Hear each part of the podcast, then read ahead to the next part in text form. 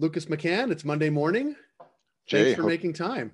hope you're enjoying a hot cup of coffee like the rest of us. You know what? It's actually gone. So uh, I was, I did, and I was, and now I'm not. Now I'm amped up and fired up, which is why I actually wanted to talk to you. Uh, late last week, the Ontario Cannabis Store, um, our the monopoly in chief in cannabis uh, here in Ontario, said that they're going to start culling SKUs and opening up a craft. I don't know, uh, sort of category. Can you tell us what that means before I start complaining about um, monopolistic tendencies?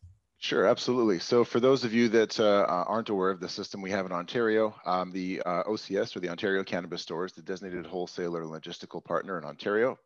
But it's also very much a cannabis retail store that is allowed to operate on conditions that are outside of the realm of the rest of the cannabis retail stores that are privately owned. So it's publicly held.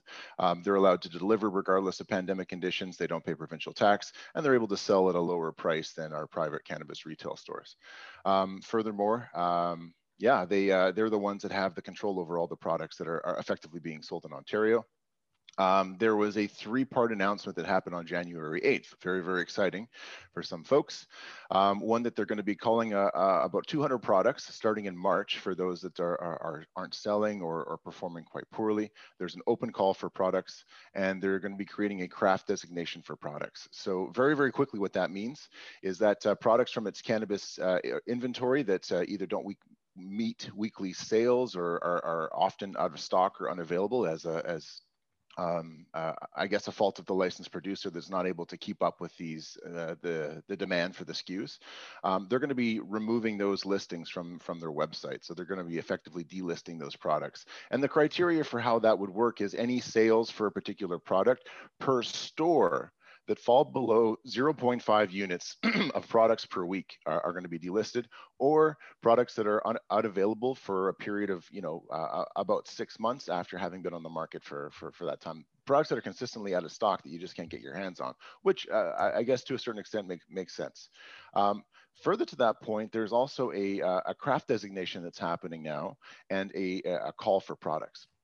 So um, while we're on the issue of calling products, this craft designation we're a little bit concerned about because if you uh, can be listed on the OCS only to be pulled, you know, a few months later uh, during one of their five uh, product call uh, uh, periods that they have annually, um, it, in, in an area where you can't really market or advertise your products, uh, it, it's a little bit uncertain sort of how these craft products are going to succeed uh, without the uh, the ability to uh, to be able to to let the uh, let, let folks know that they're out there. Um, we know that uh, the OCS does handpick products to advertise in, in the corner of banners.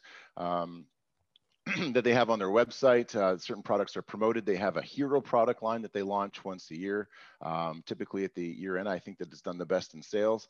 Um, so yeah, it's a it's a very interesting time to see how craft is going to survive. The exciting part though is is that if you're a licensed producer and uh, you are um, well, or maybe even soon to be licensed, now is an interesting time to get your products out and listed on the OCS. So there's a, a, a series of product call stages that you have to go through. Uh, you'll need compliant packaging. You'll need a GS1 uh, barcode that you can put onto your product, and you'll have to formally register yourself with the OCS. It's a 14-step uh, process uh, that is listed very clearly on their website.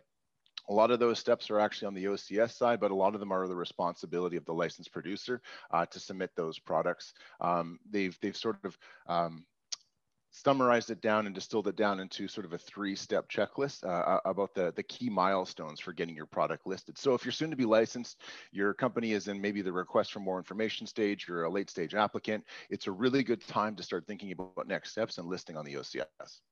Yeah, all that makes sense. Um, but let me pose a um, a uh, a question that is um, weighted already, uh, or biased question. Wouldn't uh, many of those things also be possible by saying now retailers can actually work with producers directly?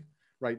I, I, look, I'm not saying that there's never going to be a middleman in the province, but a lot of those things about products not moving could be generated by the market if the if the retailers like I think they can in Saskatchewan can work directly with licensed producers to say this is what we need, this is what we want. Why not work back from the retailer as opposed to have this middleman because maybe the products aren't selling on OCS, but but it's it's just That's killing a great me, comment, Jay. Lucas. It- it's a great comment, Jay. So I think Saskatchewan is a hero for a lot of reasons. Uh, first off, their their their provincial government isn't very hands-on with uh, with licensed producers. It, it's it's it's a very open market, uh, and and first off, licensed producers aren't paying any kind of provincial tax on the products that the or the retailers aren't paying provincial tax on those products.